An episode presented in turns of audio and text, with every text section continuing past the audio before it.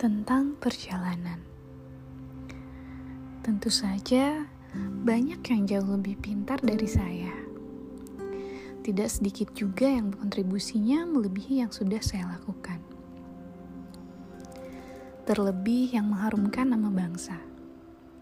Tentu saya hanya satu titik di antara lautan orang-orang luar biasa itu. Lalu, kenapa menyebarkan ini? Menyebarkan berita kebahagiaan. Bukan untuk mengangkat dagu, sedikit pun tanpa niat membusungkan dada.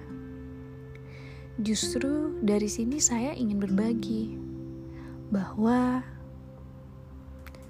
tidak harus menjadi yang paling pintar, tidak pula selalu yang pertama dan tidak harus mengharumkan sepanjang masa. Selama kita meyakini, berusaha dan meluruskan niat untuk menebar kebermanfaatan, walau hanya selangkah demi selangkah, pintu yang tertutup rapat sedikit demi sedikit membuka jalannya. Selalu yakin, berusaha, dan berdoa, karena tidak pernah ada kata terlambat untuk memulai. Tidak pernah ada kata tidak mungkin untuk meraih kesuksesan.